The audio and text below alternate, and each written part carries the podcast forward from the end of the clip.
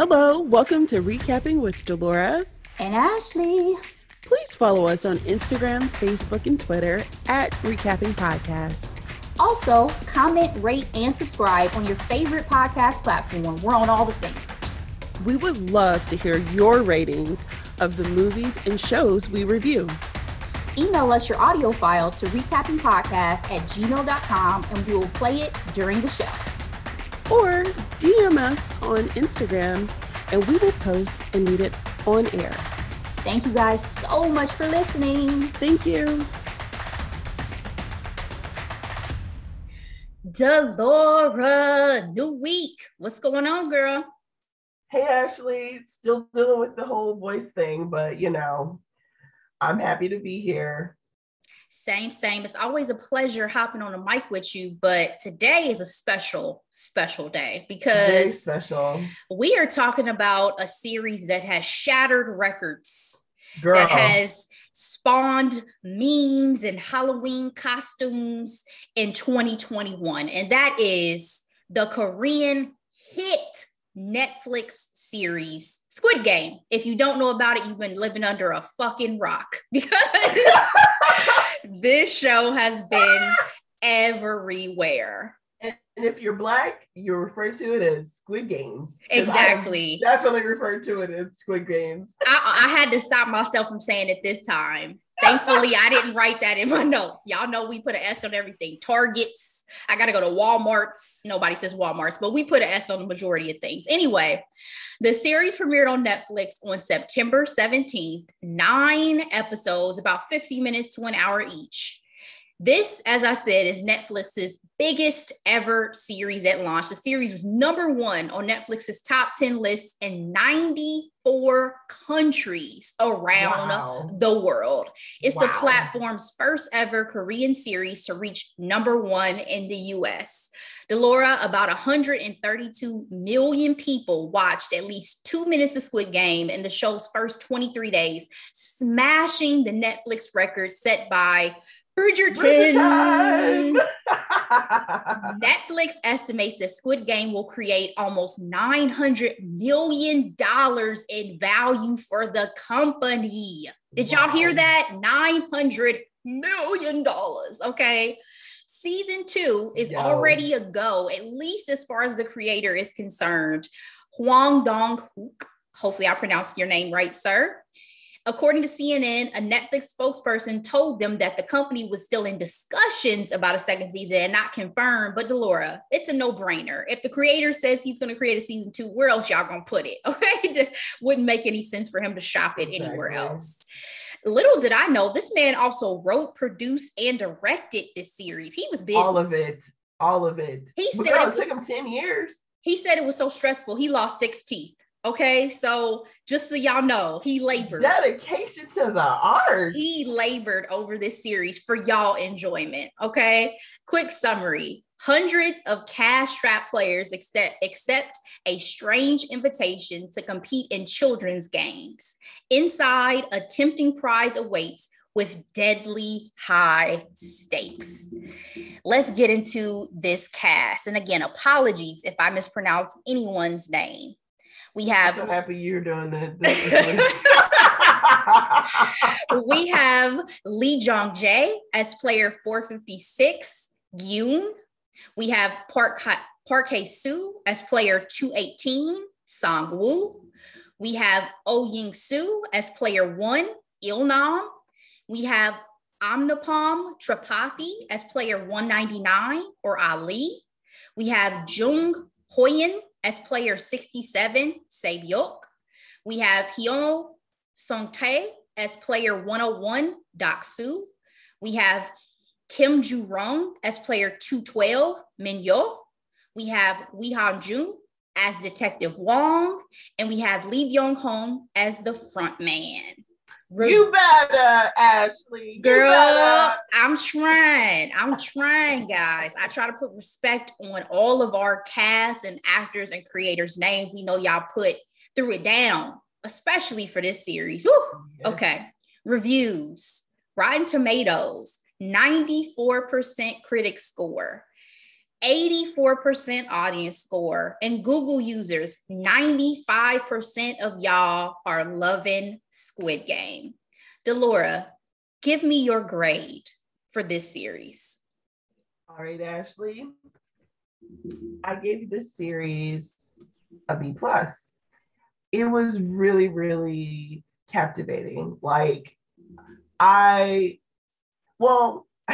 guess I should say this. In the beginning, it was a little slow, but once you were in it, you were in it, okay? And it's like edge of your seat watching. The ending was a little soft for my liking, but we'll get there. But for the most part, it was a fun ride. It was worth the hype. What about you, Ashley? So I gave Squid Game, and I thought about this long and hard, as I do with all of my grades. This is a B- for me. And hear me out, guys. Okay. My first watch through was so nerve-wracking that I fast-forwarded through many episodes just to see who survived, okay? Whoa. My nerves were shot. I wish there had been opportunity for a bit more levity throughout the series. I think that would have helped me a little bit in terms of so much violence, but the premise and the examination of humanity were overall fascinating, if not terrifying. Yeah. So the quality and the visuals and the acting and the storytelling was absolutely, I totally get the hype. For me, I think it was just, I was just burnt out on so much violence because of some of the other things I had been watching leading up to this series. Like I said, my hidden gem last week was I Know What You Did Last Summer series. So I was just a little burnt out on the violence. Well, that's part of the reason why it took us a while to even recap this too, because I was not in the space right when it came out to watch it. I'm like, I don't want to watch wealthy people exploit people in debt like that. That's I'm not here for that level of cruelty. That kind of feels, it could be kind of realistic in some ways anyway, you know? And so I mean, once I actually got to it, I was into the story, but it took a while for me to get to a mental space to be ready to play this game or watch these games. Absolutely. And this is definitely a commentary on capitalism, 100,000%.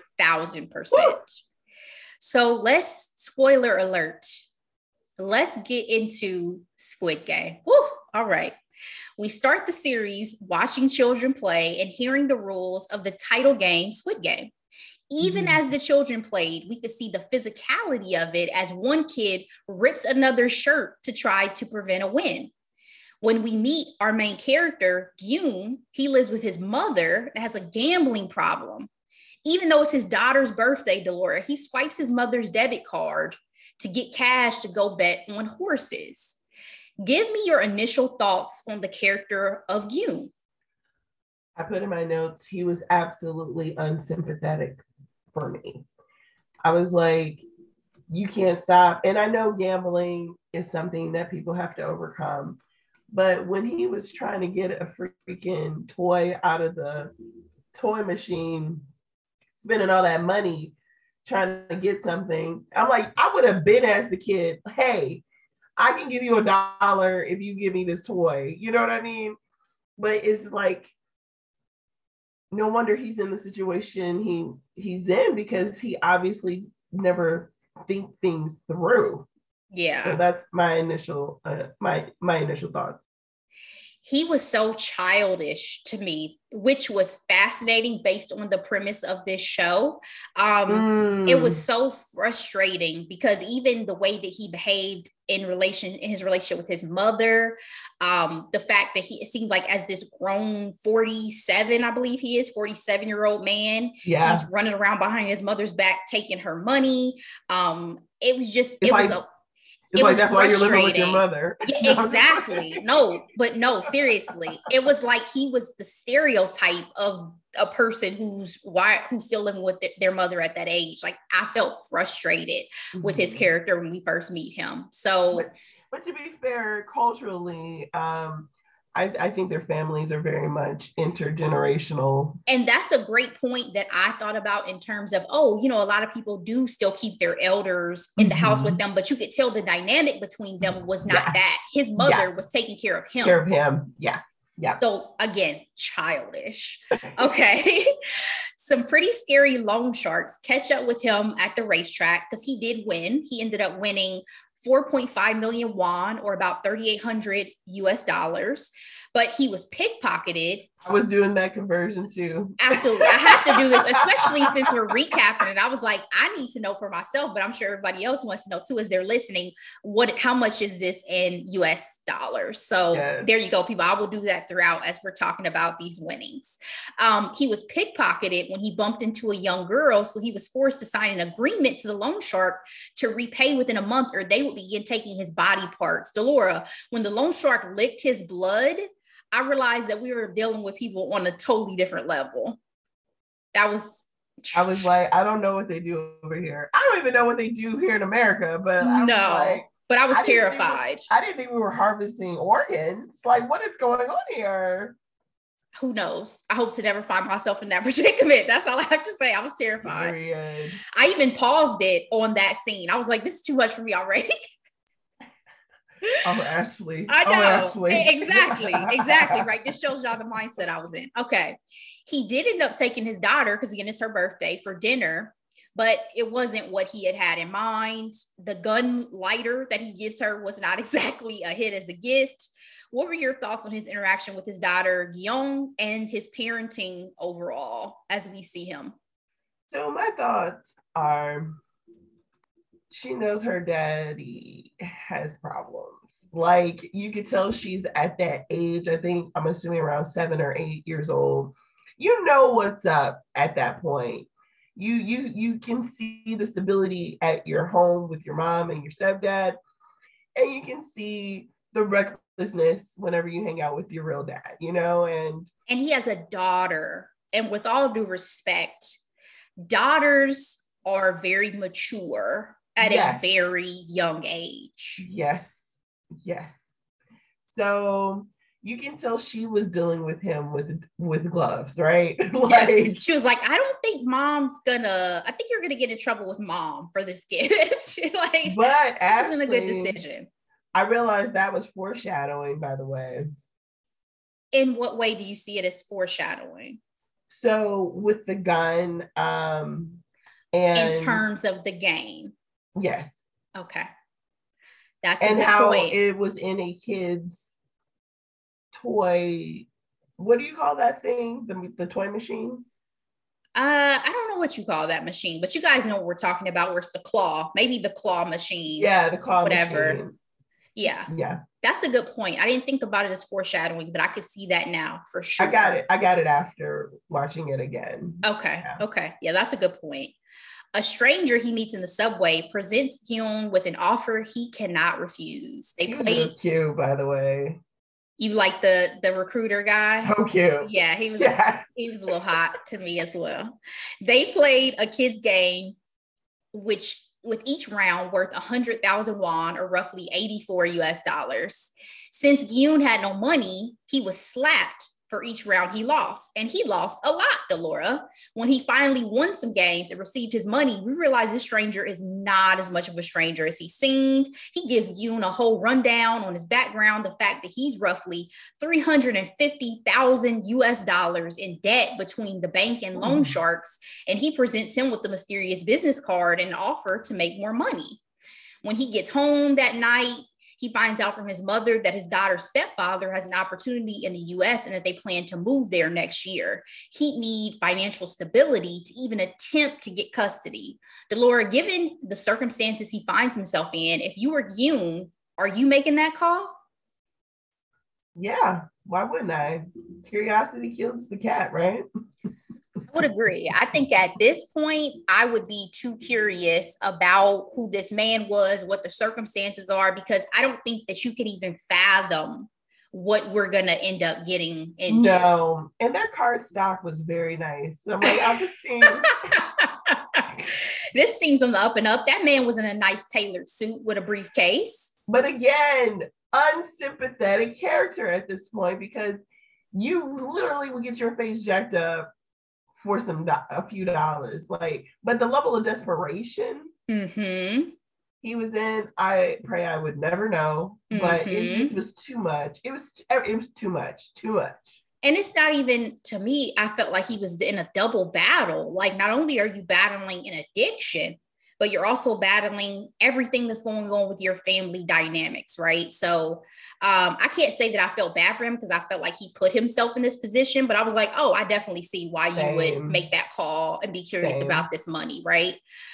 And he did. He made that call, and he's whisked off in a van and knocked out with gas. And when he wakes up, he's in a warehouse with hundreds of stacked beds and people, no names, just numbers for these people. The first player he interacts with is player one, an old man dying with a brain tumor.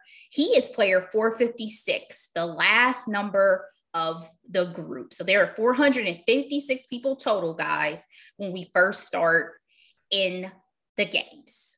Wake up in a whole new outfit. Like, what are we doing?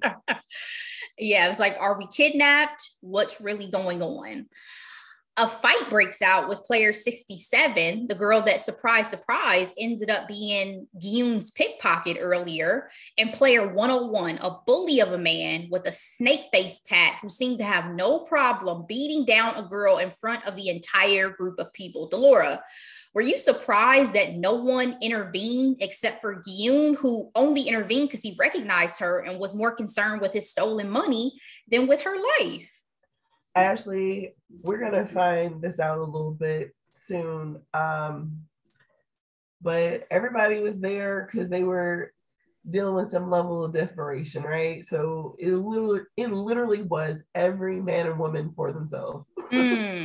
Do you think this spoke at all, though, to what would happen in actual society? The fact that there could be incidents where people will just stand back as spectators, even when something horrific is happening in front of them? Yeah, absolutely. I mean, people today pull out their cameras instead of helping people most of the time. So, yeah. Great point. The action is interrupted by people in red hazmat suits and face masks for varying shapes who provide the rules. Each player is going to play 6 games over the course of 6 days, and those that win all 6 will win a cash prize. Naturally, there are some questions and concerns from our players, but we discover every person there, to your point, has large debts, and as they put it, are on the brink of financial ruin. But it is made quite clear that every player is coming of their own free will, and before the first game begins, they're given another opportunity to leave. None of them do.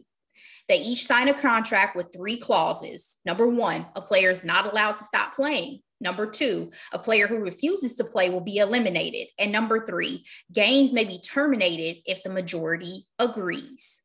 Behind the scenes, we see, along with the red hazmat suit workers, there's also someone with a distinctively different black suit and mask on who appears to be the head of the operation, called the Front Man.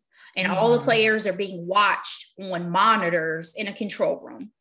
Visually, Delora, what did you think of the setups of the various rooms, from the warehouse they initially wake up in, to the multicolored stairways, to that first game room that we enter in for game 1?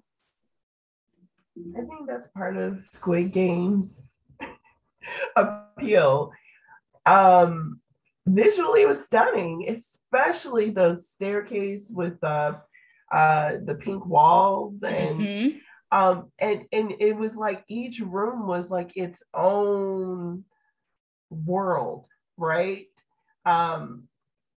It was captivating for sure. Now, you talk about foreshadowing. To me, the way that they set everything up with the visuals once we got there alluded to the fact that it was going to be child's games, because to me it looked like a playhouse. It looked like a daycare center. It looked like, you know, get that right away. Yeah, that's what it reminded me of, was like, oh, this is what it would look like if, you know, you're going to, you know, a playground to go pick up your kids or something like that. Like, I feel like it was so intentional in terms of making them feel comfortable, slightly to not really be fully aware of what was about to happen. So Gi-hun surprisingly has a friend in the game, Sang-woo, who was a prodigy in their town and went to SNU business school. Gi-hun had just spoken to his mother prior to coming, who thought he was on a business trip. Little does she know, right? Yeah. Game one turns out to be a timed 5-minute game of red light, green light. A large mechanical doll oversees the game, and those that move on red light are shot. The panic and mass shooting that ensued to start the game, once players realized the stakes, was understandable, but horrifying. Gi-hun barely survives thanks to the help of Sang-woo and player 199 that holds him still when he tripped and was about to fall to the ground. That was a moment. How did you feel after game one as we wrapped the first episode? So this is the Hunger Games. Okay. On another level, bro. On another level. I mean, in some ways, probably better considering these are adults and not children, because in hindsight, it's the inverse almost of the Hunger Games. Really effed up. Yeah. It's almost the inverse of the Hunger Games, because in the Hunger Games, they had no choice. They were forced. They were actually children, but they were being forced to operate as if they are grown adults, with having to be murderous with like weaponry. Yeah. But that is absolutely such a parallel that I have throughout the series is Hunger Games for sure. Yeah. I was so not disgusted is not the word, but I was so just horrified, I guess, like with what happened in that first game. I was like, what is this and what is really going on? And the fact that these people had literally no idea, it was so sad. It was so sad. It was like pigs being led to slaughter or something. Like, I can't even describe it. It was a visceral feeling I had during the first game. Right. And, you know, again, we didn't know that. Well, I guess we did know they were going to be games, but they definitely did not say it was based off of your life. They like never said what the consequences were. Yeah, yeah. But the cruelty part actually is the fact that when people die, the pot gets bigger. Yeah, which let's get into it. So in episode 2, we see bodies of the dead and dying are placed in boxes wrapped as presents and put into incinerators. Of the 456 players that began, 201 are left after game one. The remaining players are clearly traumatized, and some beg to leave. The players decide to take a vote following game one to end the games, because again, that was clause 3. After being told how much prize money, to your point, was at stake, 45.6 billion won, or Delora, about 38.5 million US dollars, it came down to just one vote, player 1, that allows them to leave. They were told the prize money will go to dead players' families instead. Were you surprised, based on the facts, of seeing everything that happened with game one on $38.5 million being at stake, that it still only came down to one vote? Girl, no, we live in America. The country was on the line last year, and a lot of people still voted for that man. So yeah, no, it's not surprising. Were you surprised? I wasn't surprised, but again, devastated. I was devastated, but I was curious to see how, because we were already starting to set up who our main core cast was going to be, how our main core cast voted. And Yoon is the only one who voted to leave. I don't know how much people picked up on that, but our other core, excellent point, they voted to stay. Even with their life, even on the freaking line. Imagine, most people would have never seen someone get killed before. You're seeing a room full of people get murdered and shot to death in front of you, but the allure of millions of dollars still makes you say, let's keep going. I mean, that's fucked up. Like, that's something to sit back and digest as a viewer. Like, damn, what like are we willing to do for money? Like that Jesus and Mero meme when he just goes back and be like, huh. Girl, what are we willing to do for money? So again, the vote is decided. They're allowed to leave.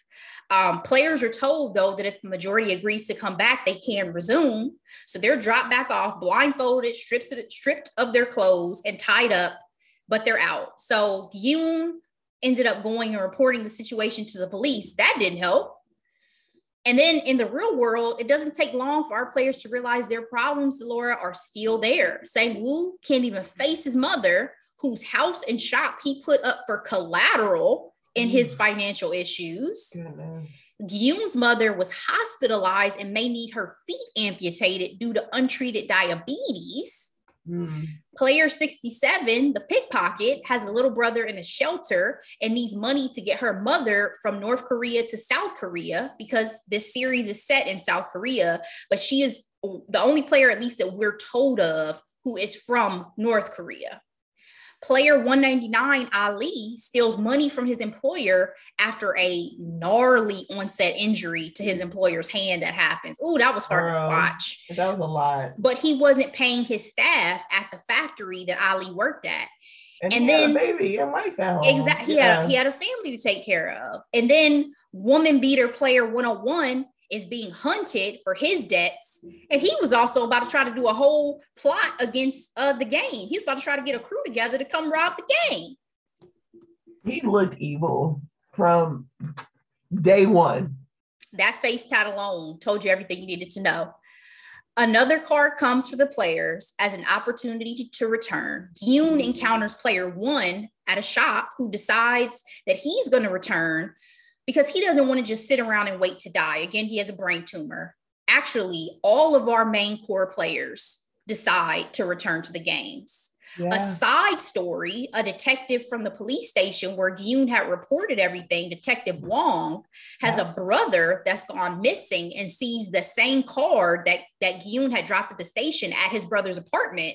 So he ends up tracking Gi-hun down. And then when Gi-hun returns, he follows the van when he's picked up. So this is a whole side story now, guys, that we have going on outside of our core player situation. I heard from some viewers of the series that they didn't make it past episode 2. Delora, were you disappointed after everything that players would agree to return, even with their varying situations? I wouldn't say I was disappointed. I just was surprised. Like, it's almost like drinking your problems away, right? Like, you feel good and toasty, but then when you wake up with a headache and you still have the same problems that you were dealing with before. So, yeah, I hadn't heard of anyone who stopped watching it, so it's interesting that they chose to stop here, but maybe their level of disappointment was pretty high. But for me, I was actually more curious to see, like, what are they going to do to them now? Exactly. What are they agreeing to go into all again, you know? Because that's the thing too, is we only saw one gameplay. They had no idea. If you saw all those people slaughtered, what awaits you? Like, you would rather go back to a situation where you could be tortured, you could be murdered, anything could happen to you, than to try to figure out how to survive in the real world. I mean, that's saying a lot. So we return to the games in episode 3 with 187 players of the 201 that has survived from game 1. And we see the players start forming teams. In Yoon's team, there's Sang-woo, there's player 1, there's player 199, Ali, and reluctantly player 67, who snuck in a knife this time, because she got smart to the whole gas situation and covered her mouth, so she was alert and aware. Smart. As the stakes rise, though, so do the casualties. Game 1 that's played in episode 3 was a 10-minute game of sugar honeycombs in which players choose from 4 shapes: circle, triangle, star, and umbrella, and how to get the shape out of the honeycomb without breaking it using a needle. Sang-woo had figured it out prior to beginning the game, thanks to knowledge from player 67, and his childhood memories, but he chose not to share and set up the rest of his team potentially for failure, especially Yoon, who had chose the hardest shape of the umbrella. Thankfully, though, they all survived. What are your thoughts on this Sang-woo choice of not telling his team the knowledge he had acquired and realized? So I know I mentioned that 101 was the evil man, but 218, when I heard that he was like this, you know, the one that got out, right? The businessman, and they identified how much debt he was in. I was like, oh, he's ruthless. I don't trust him. I actually, in my notes, called him the shady businessman. And this was shady. This was the first time. In some ways, it's the second, because he agreed to come back, even knowing people were going to die, and he didn't want the game to stop after playing that first game. But this, when he knew or had an idea of what this game was and didn't say anything, and he chose the easiest one. He chose what? The circle? The triangle. The triangle. That was the easiest one. Yeah. I wasn't surprised. My thought was, it would have been so easy for you to allow all your team members to pick the same shape as you. There was no criteria that said that people had to split up. So to me, my thought was, you did this intentionally knowing that you could be killing them. So you literally did it just to dwindle down the numbers. So I realized, Yoon, do not trust this motherfucker right here. Well, Yoon was so goofy and honestly the one with the biggest heart, that he was blinded by his humanity, right? Like, it seemed like he was the only one who understood humanity in these games. You notice that? Yeah, I also wondered too if it was he acquiesced to Sang-woo because he thought he was superior to him, at least intellectually. You know what I mean? Yeah. So it was almost like, well, I'm going to defer to you. And so whatever you do, you must be doing for like some reason, not that you're sinister, because we grew up together, you know, we cool. Right. But you wouldn't do that to me intentionally. It is so important, because I've been guilty of that in life, where it's like, oh, well, you know, maybe they know what they're doing. They're older or have more experience or whatever. And it's like, do not discount your experience. Do not discount anything that you bring to the table, because these people are no smarter than you. Yeah. You know? Or your overall intuition. Like, exactly. What does your intuition tell you right now? Exactly. I'm going to quote Michelle Obama. She said, like, she's met people around this great world in high fancy places. And she's like, none of these people are smarter than you. None of them. Even the ones at the big schools that we put on pedestals, half of those people are in because of legacy. It doesn't even mean they're even smart enough. So you belong where you belong. But you, again, and his society is probably more stark than even ours when it comes to, you know, people who are able to break through some of the, you know, economic or educational, social economic boundaries that exist. The fact that he was there with me in this game, if I were Yoon, would tell me everything I need to know, right? We in the same place, baby. We in the same place. Let's move forward through Detective Wong's side story, who infiltrates as a worker to look for his brother. We see the staff aren't treated much better than the players. They are ranked in terms of authority by the shapes on their masks. So we have the circles, who are the workers who handle the dead bodies. Triangles are the soldiers who execute players, and squares are the managers in charge. They live on a strict schedule. They're forced to stay in their rooms. They're monitored on camera. And if their identities are revealed to players, they die.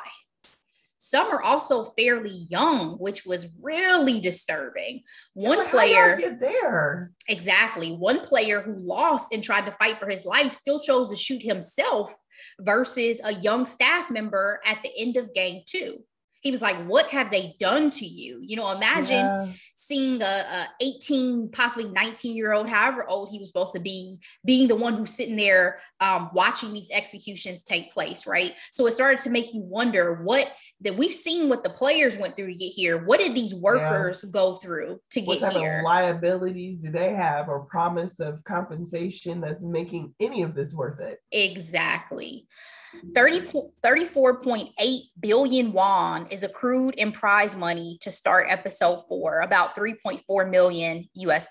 And we're down to 108 players. The food being given is also dwindling, with a drink and one egg as a meal. A fight breaks out when player 101's crew goes back for seconds, and there is not enough for everybody. Player 101 kills another player, and there are no consequences. This is a turning point in the games where we, as the audience and the players, realize killing each other is not off limits. It's not. And this leads to a brutal fight to the death between players at lights out. So now, not only are the players hungry, they're also sleep deprived and fighting for their survival at all times. And Delora, it was intentional on the part of the staff to weed out the weaklings, as one player is told who's been receiving notes on the games prior to play. It turns out he's a doctor, and in exchange is helping a few select staff to remove the organs of dying players to sell. We are down to 80 players by the end of this night fight. So much chaos and violence, Laura. How did you feel at this point in the series? I was stressed the F out, Ashley. Like, no relief.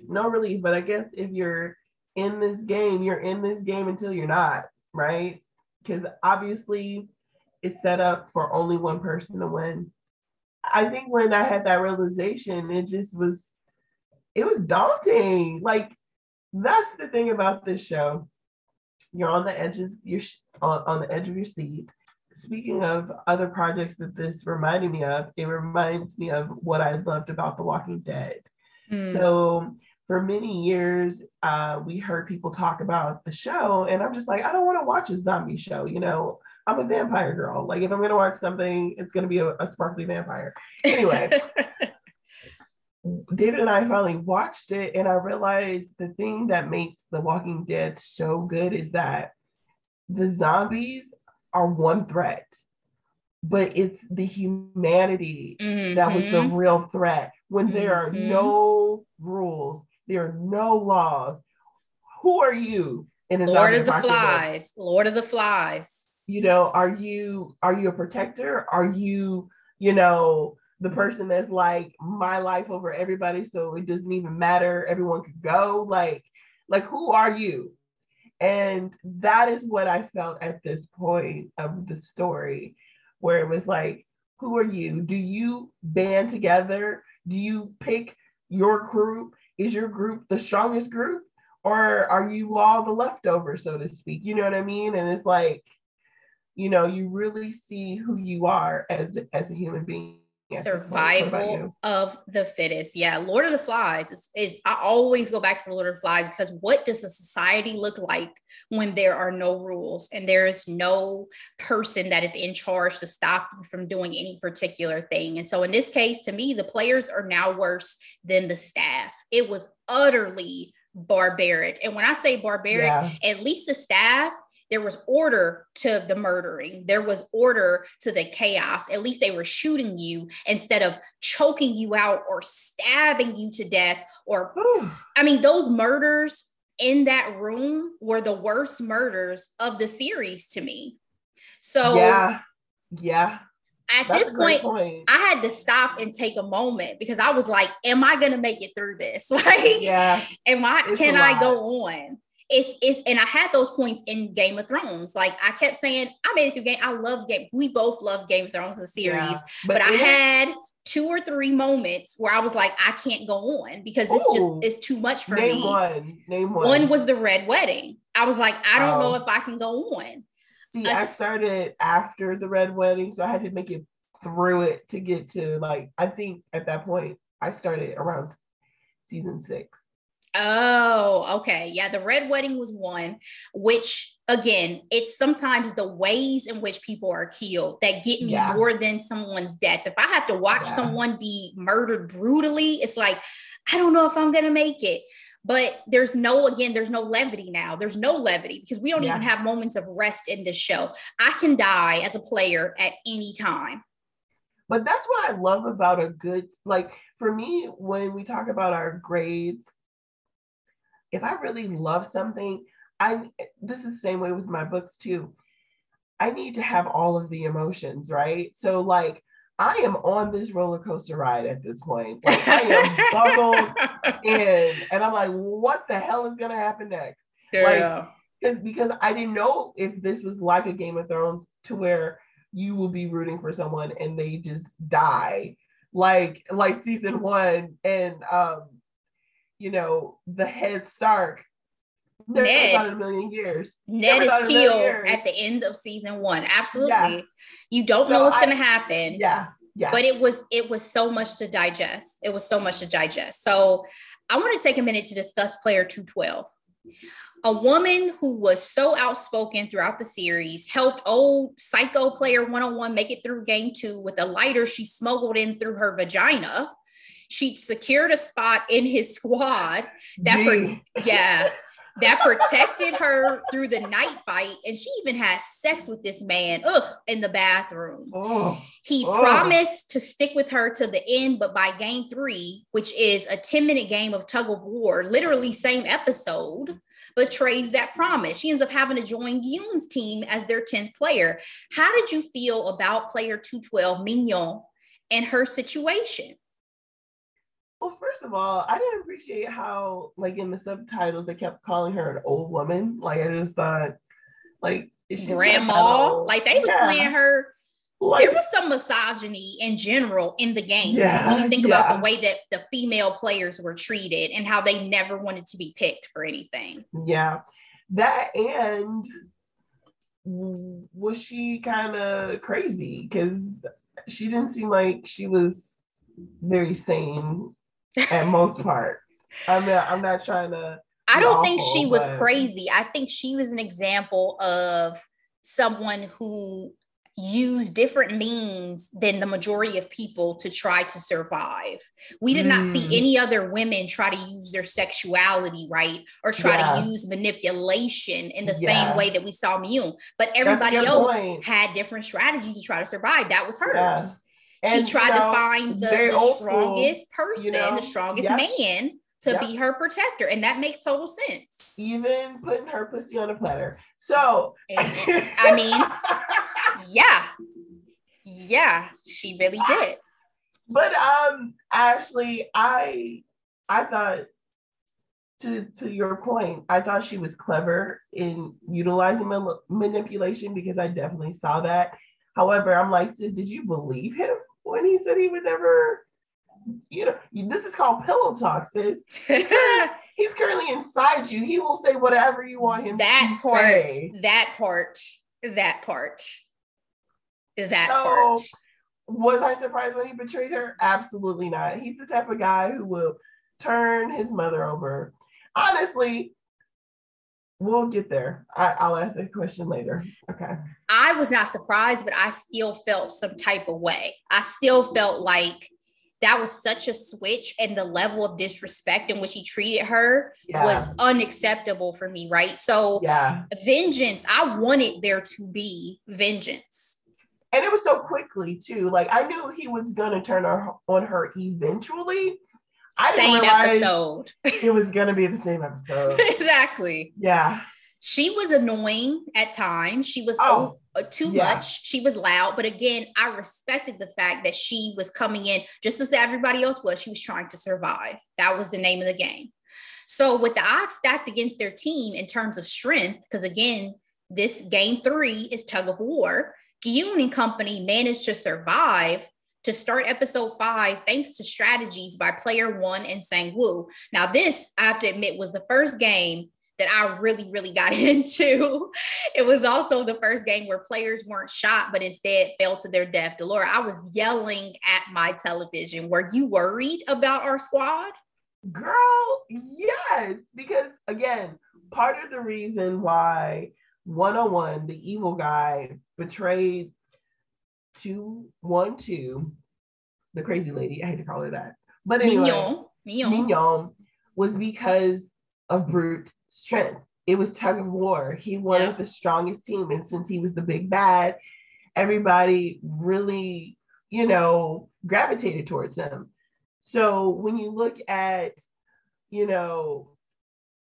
456, which I always thought was very interesting. But anyway, 456 and his team, they, by optics, were the weakest team, right? One of the weaker teams, for sure. One of the weaker teams. And so, honestly, this was my favorite game because I love that that old man's wisdom made him an excellent teammate. You know what I mean? Like, you can't always go for the brute strength. You know, there is value in experience and in wisdom.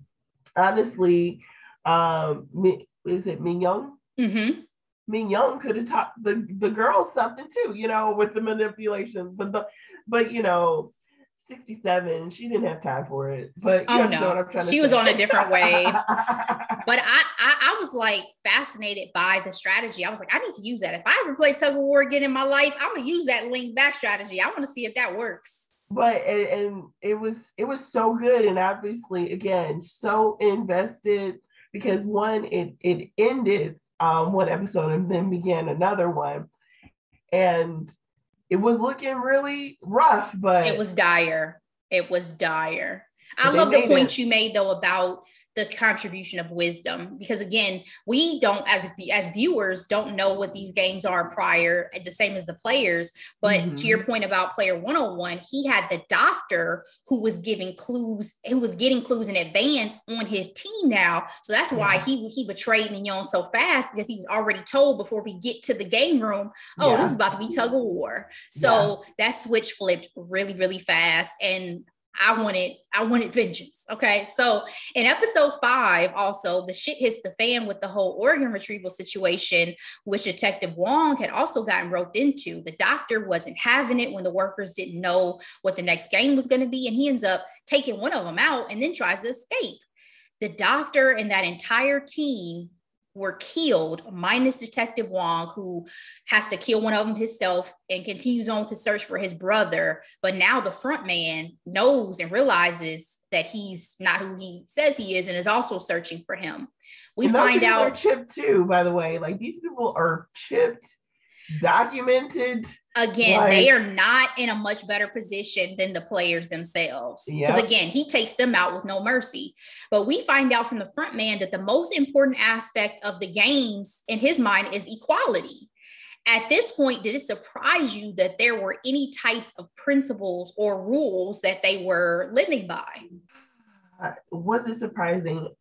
I feel like the people who created this game are psychotic enough to believe in whatever they believe in. So the fact that he was so principled, the front man, of like, no, the whole point of this game is equality, because anywhere else, you know, in the world, they're unequal. They're unequal, but you're facilitating a game where desperate people are fighting to the death for money for rich people's pleasure.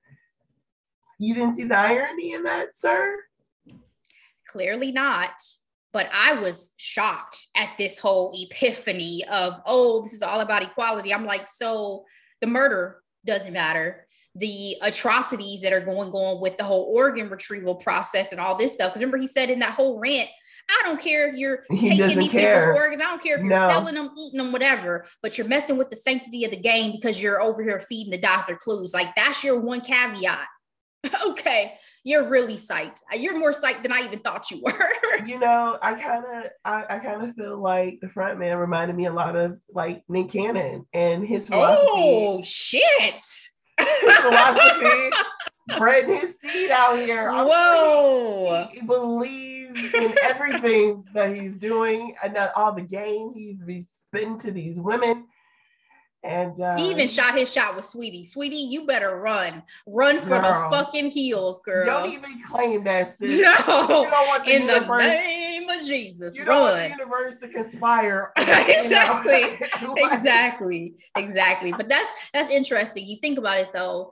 There's a lot of contradictions in people's viewpoints and thoughts in general, but let alone in a scenario like this, right? It was just mind blowing. that you see all these other things happening, but this is your one thing that you're anti. Like, it was just absurd. It was absurd. And actually, your reaction when I said they can't, you're like, oh. I wasn't ready for that analogy. I wasn't ready. Something I didn't catch on my first watch was that to wrap episode 5, when Detective Wong found his brother's records, it was from 2015. So exactly how long have these games been going? But how long have these games been going on was my question. That's the part where I was kind of confused, because I was like, well, when they showed the flashback of the detective finding that car at his brother's apartment, I assumed that it was recent, not... It was. So that was recent. His brother going missing this time was recent. But what I realized is that in a conversation with his mother, when he was on the way to his brother's house, he said, you know, he's hit and miss. He's hard to pin down. Mm-hmm. So it made me think, how long has his brother been involved in the inner workings of the game? Because obviously, even in the span of time of this series, it's only a week. They are only gone for a matter of days. So but his brother in the game felt like eternity. Absolutely. But I'm saying in terms of his brother, it's like, is his brother coming in and out of the games? Like, we didn't know what was going on. You know what I mean? But the fact that his brother was a player in 2015, it was like, oh shit, what does this mean? And he's been sitting on that money for a long time. And how did he survive? How did he, if he's alive, because we don't know yet, if he's alive, how did he survive? It was just so many questions. Were they playing the same games too? Excellent question. So in episode 6, before game 4 begins, players see the doctor and the workers strung up dead and receive an apology for their deeds. For the players, this didn't even elicit a real response by now. How many dead bodies have we seen? This is nothing. They're like, oh, okay, let's keep it moving. Like, sucks for him. Exactly. For game 4, players had to pair up in teams of 2. Now I have to say, this was the hardest game for me to watch. Girl. They had to pair up in teams of 2. And while everyone assumed that they were going to be working together with their partner and chose accordingly, except for Yoon, who ended up choosing player 1 just due to the bond that they formed at this point. Unfortunately, the game is 30 minutes of your choice using marbles, and your partner is actually your opponent. This game revealed some ugly truths about our core cast, particularly Sang-woo, who betrays Ali and cons him out of all of his marbles. It was so heartbreaking. Delora, how did you feel about game 4 overall and about Sang-woo now? So, Ashley, I think out of the insanity of this entire show, this particular game, I was like, oh hell no. Like, oh my God. What? The cruelty, Ashley, of whoever these game makers are, is just on another level that I just was not ready for. Because it's always an interesting concept to team up with people in games like this, like, because obviously it has aspects of Survivor, like the reality television show, right? Mm-hmm. You have people who do decide to pair up even though there's only one winner, right? But to think you're like, oh yeah, let me pair up with somebody that, you know, we can win together, and they're like, oh no, one of y'all are gonna leave this room. Girl, it was so hard to watch because our core paired up with arguably the people they were closest to. Yeah. You would never think to pair up with somebody you didn't care about, right? No. But when it comes to Eileen, again, I knew that shady businessman was up to no good, and he played on his vulnerability. But actually, my question to you is, what are your thoughts about Jung and old man number 1? Yeah. Because, so go ahead. Let me start with Sang-woo. I hated that motherfucker. Hated him. How dare you? Hated him. Like, literally, if I could have came through that TV, I would have. I thought it was so despicable the way that he treated him in that game. He sat there and got on his knees and begged for his life when he was down to one marble and tried to make Ali feel guilty about the fact that he was going to get killed. You must be cheating. I mean, you just saw exactly who he really was, right? It just brought out the extreme core to me of American who that man was. Ideas as well, because it's like, how dare you talk about slavery? But it happened to my ancestors, but I can't talk about it. Oh, okay. It was so utterly, even the way they did it, where they had him screaming, crying out his name, just as he's about to get shot. And the realization hits him of, oh, I've been betrayed. The whole scenario. I couldn't. How y'all got me on that one. I almost cried. Gi-hun, the situation with player one, obviously another form of manipulation, but the fact that the old man was faking dementia symptoms as a test of him was fascinating to me. I was like, so to what end? To what end? Yeah, to what end, sir, was this? Like, it's the first time that we saw Yoon kind of do something that was against the way his character has been, which he's always been fair. He's always been, kind of playing the games with everybody else's interests in mind as well as his own. So it was unfortunate, but at the same time, I think, and not to be harsh, but who as a viewer do you care more about? Well, you care more about Yoon, not only because he's the main character, but also player one is dying already. He has a brain tumor. What would you have done, Ashley? What would I have done? I can't even fathom. Like, I can't fathom that. For me, it's easy to say, oh, I would do the right thing, but I can't fathom it because I'm not in those shoes. Do you feel like you would know flat out what you would do if you were put in his scenario? I'm a very straight-laced person, as you know, but it really had me thinking, and I'm like, I have to look out for me. That's what I'm saying. Like, for me. It's easy to say, like, oh no, I wouldn't do that to him. No, that old dude was faking dementia. Like, that's always convenient, huh?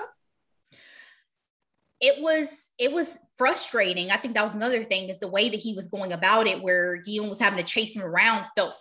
We felt that frustration too, because again, this is all about surviving, and so you're playing around, you're running off, whatever. The last interaction I want to talk about real quick before we move on is the interaction between Saebyeok, player 67, and player 240, Gi-hun. That was very, very tough for me, because you have these two young women who have joined forces, and again, women are discarded so easily throughout these games, and so they formed a bond. They have this whole conversation. Player 240 wants to wait all the way to the end so they find out about their each other's problems, and 240 sacrifices. This is the first person we've seen really sacrifice themselves in this way for somebody else.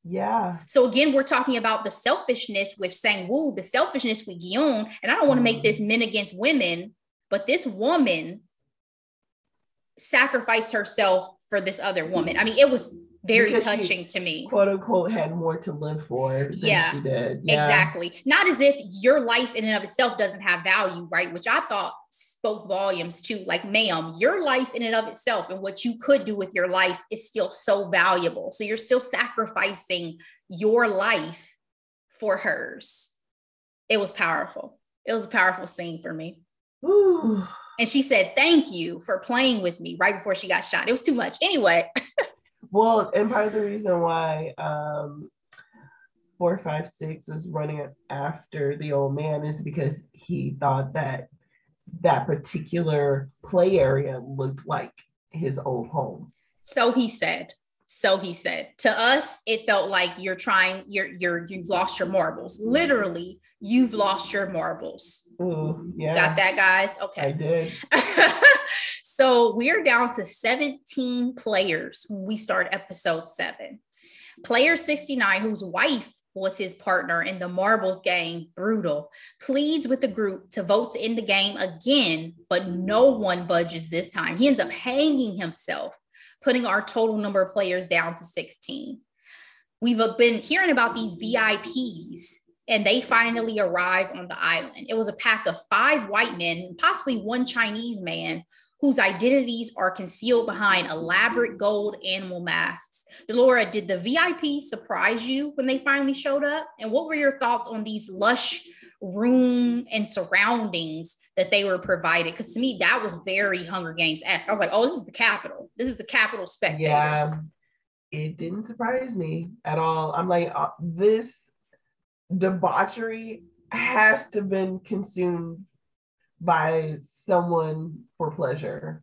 You notice that they were the only people that spoke English out of the whole series. Yes, I did notice that. And again, fascinating, intentional in showing you supposedly the identity of these VIPs, which the reason why I asked is because to me, in my mind, and this is not speaking ill of these people's characters, I don't know these characters. To me, in my mind, the VIPs were Jeff Bezos. It was it was Bill Gates. It was Elon Musk. It was Mark Zuckerberg. Like literally, that in my mind was who these VIPs are, as these billionaire, just excessive wealth. And again, I'm not speaking I'm not speaking to the real people's character, because again, we don't know these people, but that is who I put in my mind as these VIPs, right? So that was immediately what I thought about. Obviously, you have such a concentrated wealth among the top 1% in society and reality. So not a far leap. Ashley, they don't set up their own personal Hunger Games. They set up rocket ships to go to space. What are you talking about? That's what they do publicly. We don't know, but this is a private game. This isn't for public consumption. We don't know what these people do privately. Just like, but this also at this point too reminded me of Westworld. I don't know if a lot of our listeners have watched Westworld on HBO. That was another game derived for the pleasure of these really wealthy people. And in that, they participated, which I'm going to get back to as a parallel too. Like, they participated and did horrible atrocities to robots, right? So it was another series that I had a parallel for in this scene. Game 5 is brutal. 16 minutes for glass stepping stones. Having chosen a vest to decide order, the players must make their way across a bridge with tempered and normal glass. You choose normal glass and you fall through and die. Player 212, Yoon, took out herself and player 101, Deok-su, which was wild, Delora. Epic and much needed. He had decided he wasn't going to continue. That's one reason why she took him out, but also she told him she was going to kill him for betraying her. Did you expect for her to kill them both? Because for me, I was like, that was some straight G shit right there. Epic. So, you know, he should have known you do not scorn a woman, okay? She will do any and everything to get you back. Did I expect her to kill herself? No, I didn't, but she did what she had to do. The fact that he felt like he could bully people from the front, sir, how much power do you think you really have? Seriously. Again, I don't want to make this battle of sexist, but to me, it was yet again an example of a woman not showing the same level of cowardice as some of the men players, because she was willing to sacrifice herself also to allow the rest of the players to survive. Had she not done that, everybody else may have died. All the women have sacrificed themselves at this point. Just something for y'all to think about is all I'm saying. For thought. Exactly. One of the VIPs took a special interest in Detective Wong, who'd taken another worker's uniform. Girl, he tried to get him to perform oral sex on him, but he chose the wrong one that day. The wrong one. This was another display for me. That was a rough scene. Yeah, this is another display of the VIP's lack of regard for other people and their abuse of power, right? I was also reminded, especially when we got a naked view of that man, of the 7 deadly sin, right? Yeah. Like gluttony. Yes. Yeah. It was just gross. It was. Only Sang-woo, who killed the player before him as well, again, showing his ass at every turn. Gi-hun and Saebyeok were the final 3 who survive game 5. Unfortunately, after our final 3 made it across, they blew up all the glass. And in episode 8, we realized a large piece is lodged into Saebyeok's side. That really, really annoyed me because to me, it was so unnecessary. She had made it through so much. Yeah. That's the level of cruelty. It's just, I mean, at this point, it's redundant to say, but it was too much. Was it worth it? I was heartbroken when she went to the bathroom and we saw that happened. So I was like, oh, she's going to die. Like, there's no way for her to survive, was what I thought. Detective Wong made it to a remote part of the island to attempt to send evidence of what he found, but he's caught by the front man who, in a huge reveal, is his brother, In-ho, who he's been looking for. And he actually shoots Detective Wong, and Detective Wong falls off a cliff. Delora, did you expect or anticipate this reveal? I called it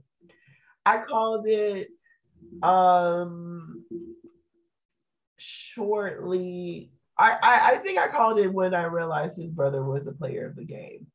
And I say that because I also connected the dots of, again, to what we were talking about earlier, the principle of the game. Like, he felt like he believed in this game so much that, you know, you can harvest people's organs for money, but don't F up the schedule. Girl. So you know what I mean? Girl. So I thought it was interesting that he shot his brother, I believe, in the shoulder. So I don't think it was a kill shot. So the only thing that can make it a kill shot is back. He fell off a cliff and he has nowhere to go. So, right. know, and it might, and you know, falling in the middle of the ocean, only using one arm may be a little difficult as well. But I wasn't surprised that the front man was his brother. I was surprised at the events of the front man being so callous towards him, because again, Detective Wong had mentioned the fact that his brother gave him one of his kidneys at one point in their lives. So obviously they were close and obviously they had a relationship, but the games are change people clearly. And at whatever level his brother is now at, his brother is probably not the same person that he knew. So no, not at all. Yeah. So again, I just needed more backstory. Now I'm even more curious. Like the survival ring or the special town, the survivors of the Hunger Game in that story. Mm-hmm. All those people were miserable people. It wasn't even, you know, they lived in these beautiful homes, but they became alcoholics, or you know what I mean, like, because how can you move on with your life after what you saw and experienced? Like survivor's remorse in some way. So either you break down or you push through and become indoctrinated with it, you know? Yeah, like you fell in love with your captors, whatever that syndrome is called that I can't think of right now. Stockholm. Thank you. Our 3 remaining players are treated to a fresh suit and finally a good meal, with their knives left behind. Gi-hun realizes Saebyeok. I'm sick of these people. I'm so sick of these people. They set up death at every turn. Gi-hun realizes Saebyeok is dying, and while trying to get her help back in the players' room, Sang-woo stabs her in the neck. Delora, I was livid. Do you hear me? Because you didn't mention he was pretending to be asleep. I don't even know if he was pretending, because maybe he really did fall asleep. But when you have Yoon go and start banging on the door, maybe old dude snapped back up. And then he was like, oh, this is my opportunity to go kill her. But what I also didn't mention was Yoon was about to kill him. And Saebyeok stopped him not to. And said, listen, this is not you. Yep. And yes, was she probably going to die? Yes. But why did you feel like you needed to be the hand that murdered her? At this point, I was like, yo, I'm ready for you to go. I've been ready for you to go. She was going to die. He did not have to do that. He did not. And I just thought it was it speaks to Yoon's humanity in his heart that even 67 was like, no, don't do it. You wouldn't be able to live with yourself, right? Like, this isn't who you are. Yeah. And let's get to our finale, because we had episode 9, girl, and it's time for Squid Game. Comes down to Gi-hun and Sang-woo. This violent game of Squid Game ends with Yoon deciding to quit when he has the opportunity to win. But Sang-woo stabs himself in the neck so that Gi-hun can win. Now, given everything we've seen Sang-woo do, was this sacrifice, did it change anything for you? And were you sad at all when he dies? Does it change anything for me? No. I feel like the only reason why he sacrificed himself, so he's the first guy that sacrificed himself, right? Because he couldn't win. And I think he's pragmatic. I think, you know, I call him shady businessman, but I think he might consider himself pragmatic, and he is very calculated. So it's like, the goal is to be the only one, even though these people are quote unquote my friends, you know, I got to do what I got to do. So I'm the only one left, right? I am number one. Okay, sorry. That's a deep cut for you, for the young ones. But I'm not going to lie. I'm screaming at the TV again, like, sir, finish him. Girl, Mortal Kombat. Mortal Kombat out here.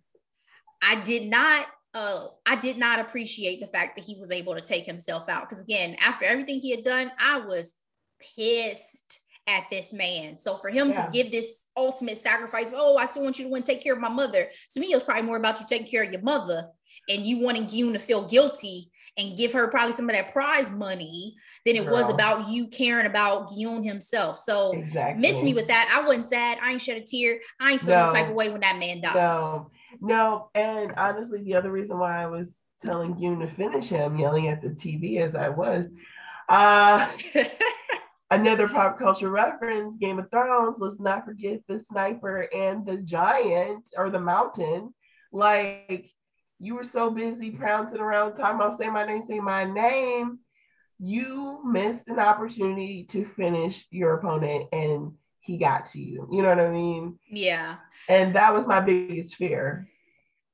I'm glad that I think in this case, maybe Gi-hun didn't have to have that final death on his conscience just for his character. But again, Sang-woo to me was irredeemable at this point. So anything that happened to him, you know, it was what it was. Yep. To add insult to injury, once released back home, Gi-hun discovered. One more thing. In some ways, he probably also did himself in too, because it was just between him and his childhood friend, right? Mm-hmm. So it's like at the end, at least he knows where the money would be going to, you know what I mean, versus anyone else in the game. He's hoping too that Gi-hun take care of his mother, but unfortunately what I was about very to selfish. What I was about to say was Gi-hun, when he gets back home, discovers his own mother dead. So heartbreaking. That was one of his reasons for wanting to win this money, was to help his mother. And despite his winnings, which again, let me remind y'all, 45.6 billion won, or about $38.5 million. When we flash forward a year, Gi-hun has not changed his life and instead leaves the money sitting in the bank. When summoned by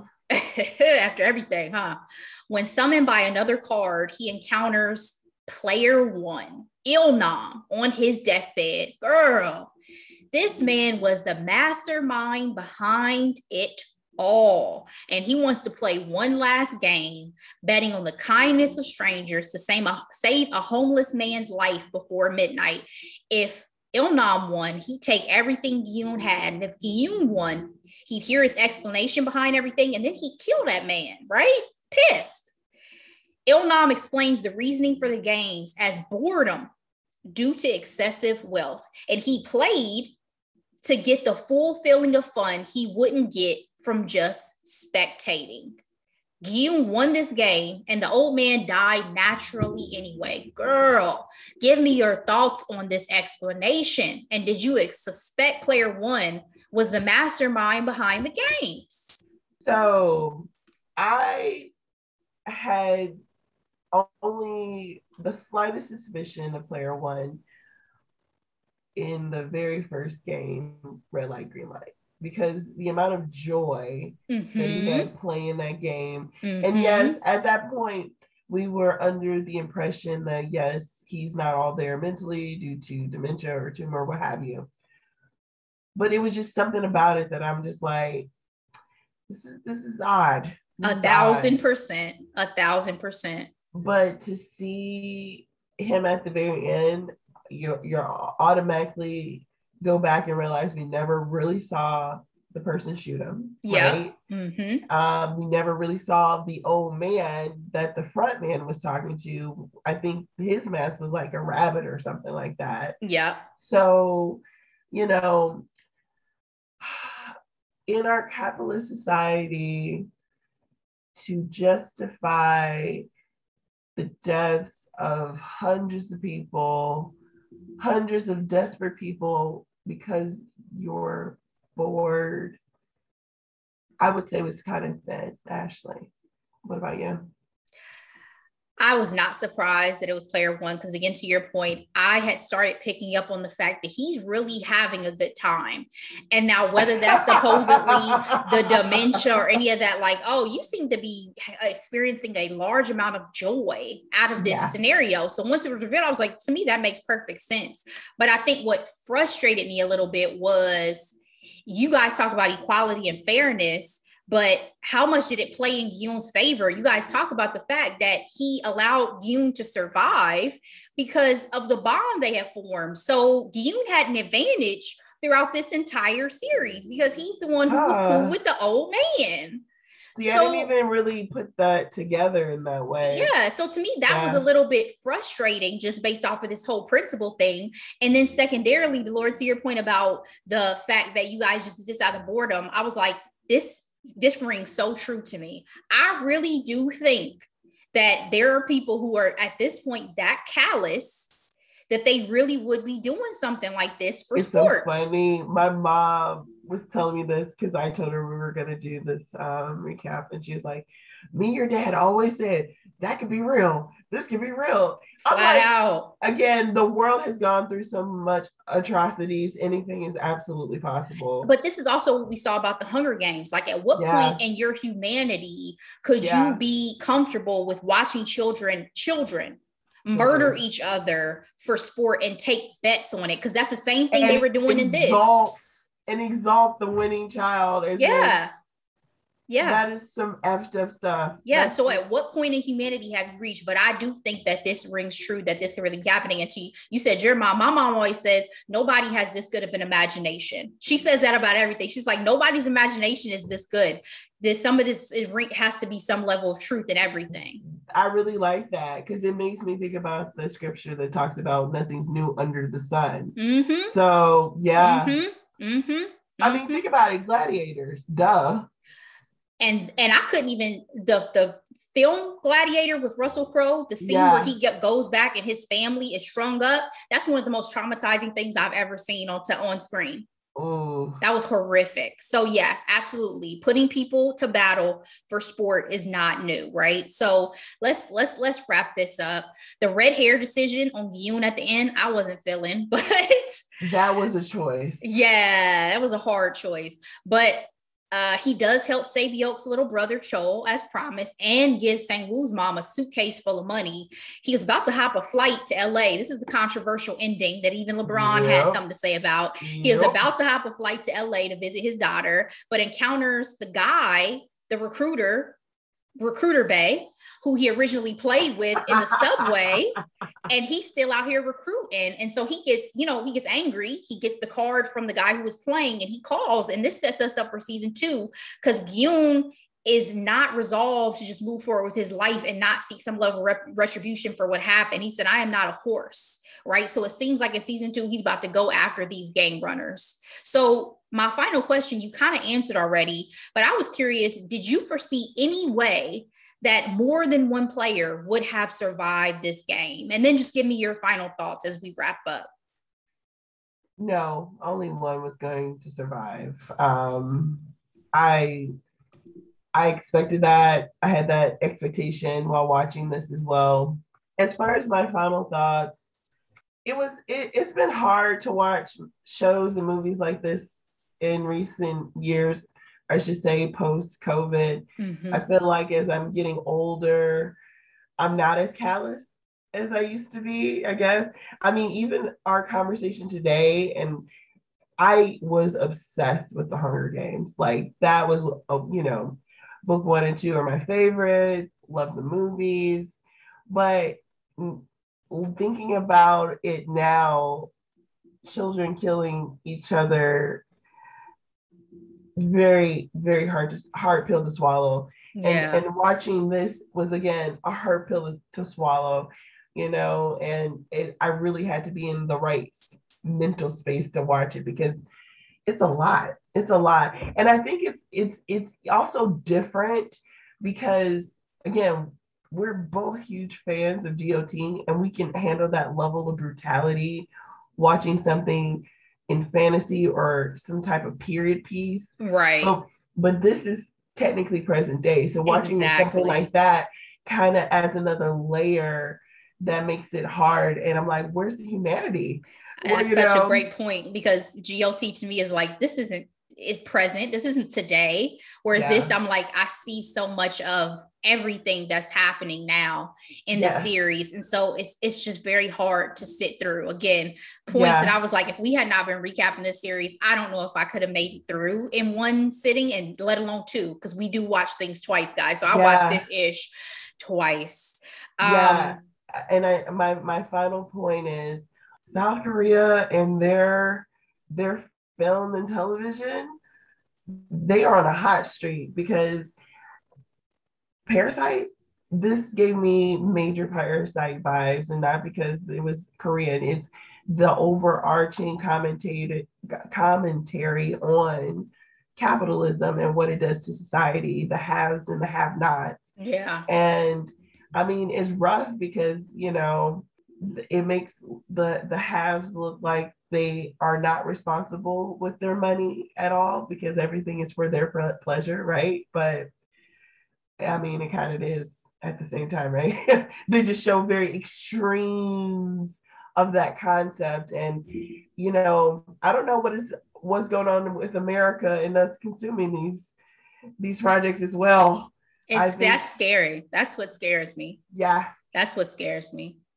I appreciate that. I think that I agree too, that there was no way that more than one player was going to survive, for two reasons. One is because of the way they set up the games, like the fact that the game of marbles was set up with you having to go against your partner, set it up to me where even if you trusted anybody, that trust is now broken, because you probably had to kill off the person you trusted the most. And then just the sheer brutality of the games, because Squid Game, the final game, if more than two people had played that game, and you, even if you had four, there could have been two people on offense, two people on defense. Yeah. So two people on offense could have won, but you guys took out and pitted everybody against each other, such that I agree. I don't think there could have been more than one person that survived either. But overarching final thoughts for me is, to your point, the commentary on humanity broke my heart, because I do think that there are so many levels of this in reality. And I do think that there is a possibility of things like this existing. And what does that say about us? Like, I've heard so many times that we're both God-fearing people, that, you know, humans are the worst creation that God has ever made. And that is just devastating every time. But then you watch things like this and you're like, you know, we don't necessarily do what is in the best interest, not only of other humans, but also sometimes the best interest of ourselves, you know? So it's just hard. Sometimes these are hard pills and lessons to swallow. I know it's just entertainment, but guys, but there's reality in it. Actually, I actually never heard that comment before. So I'm literally heard that so many times.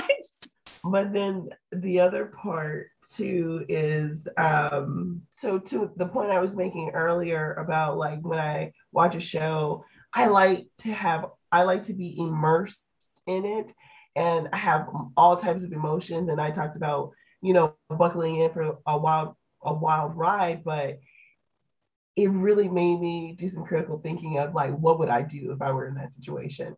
And when a show is able to do that, that's how I know it's well done, you know? So I was going to say, as a final point to that, yes, that's why I think it got even the B- that it got for me is that clearly it's a great show if it's making us think this deeply. And then I read afterwards that the creator went through a very hard time financially himself. And that's where this concept kind of came from. And it made him wonder what he would do in this scenario. So not to be, you know, super dark with it, it was entertaining as hell, obviously. And that's why it's been so popular. And so, he ain't broke no more. Well, he said he's not as rich as the players in Squid Game who would have won the cash prize. So Netflix, hopefully his season 2 deal is a little bit sweeter than his season 1 was. So, and all of his projects are on Netflix now too. Let's move into Hidden Gems, guys, because that is it for our recap of Squid Game. What you got for Hidden Gems this week, Delora? I have one gem this week. It is a new sitcom on Netflix. So Netflix is getting a lot of play today. It's called Pretty Smart. It's starring Emily Osment. You know her from Young and Hungry. She's also the sister of I see dead people. Anyway, and then of course from the generation who watched Hannah Montana, she was the best friend. Basically, a book smart Chelsea moves in with her sister in LA and her roommates. And her roommates are stereotypical LA people. One is an influencer, one is a trainer with a really hot body, but not very bright. One is actually quite intelligent, a lawyer turned like spiritual healer. And then her sister is just, you know, pretty ditzy blonde girl. But basically it's like a Harvard educated woman from the East Coast moving to West Coast with a lot of quote unquote hippies and seeing how she survived. And it's a lot of fun. Of course, there's a love triangle, but I watched it literally in a day and it was a lot of fun. So if you want a light watch, you want to watch good looking people and have a good laugh, it's something to watch. Pretty Smart. What all right, you, especially following Squid Game. All right, my two this week. My first one is called Breaking News in Yuba County. This is on Hulu. This is a really offbeat comedy that I hadn't either. Is a 2021 film starring Allison Janney. Surprisingly stacked cast: Regina Hall, Mila Kunis, Wanda Sykes, Samira Wiley. Like, I just wasn't expecting it. And the premise is a woman kind of gains some level of fame after her husband goes missing. So I don't want to give any spoilers. There's more to it than that, but it was a interesting offbeat comedy that I just enjoyed as a quick watch on Hulu. So check that out. Breaking News in Yuba County. My second, I realized I haven't mentioned, which I'm shocked because I loved it. Savage by Fenty Vol. 3 on Amazon. Guys, this is my favorite of her shows thus far. The music and the choreography were insane, as were the concept and the visuals, with performances by folks like Normani, Jasmine Sullivan, Ricky Martin, and Nas. It was spectacular. I cannot wait to see what she does with her next show. She's like, I know we got to make it bigger and better every time. And I'm like, girl, you really outdid yourself with this one. Oh, this is absolute, like, hit. When I tell you I got so into it, I was like, I'm about to watch this again. And then he played Remy Ma Conceited in it, which I didn't even remember this song. Yes. And I listened to this song still on repeat right now because of how much I loved it in the inclusion of the show. So not that the song itself isn't a bop, because it is. I'm just saying it's old at this point. Absolutely a bop. Yeah. So yeah, that's Savage by Fenty Volume 3. The other two volumes are on Amazon as well, but check that out if you haven't. And guys, that is it for us today. I know we ran a little long, but you know, there was a lot to discuss with Squid Game. So we hope you enjoyed. It's the number one show. Exactly. We had to give it its due justice. So we'll see you next time for headlines and hot topics. Guys, enjoy yourself. Be blessed. We'll see you then. Take care. Bye.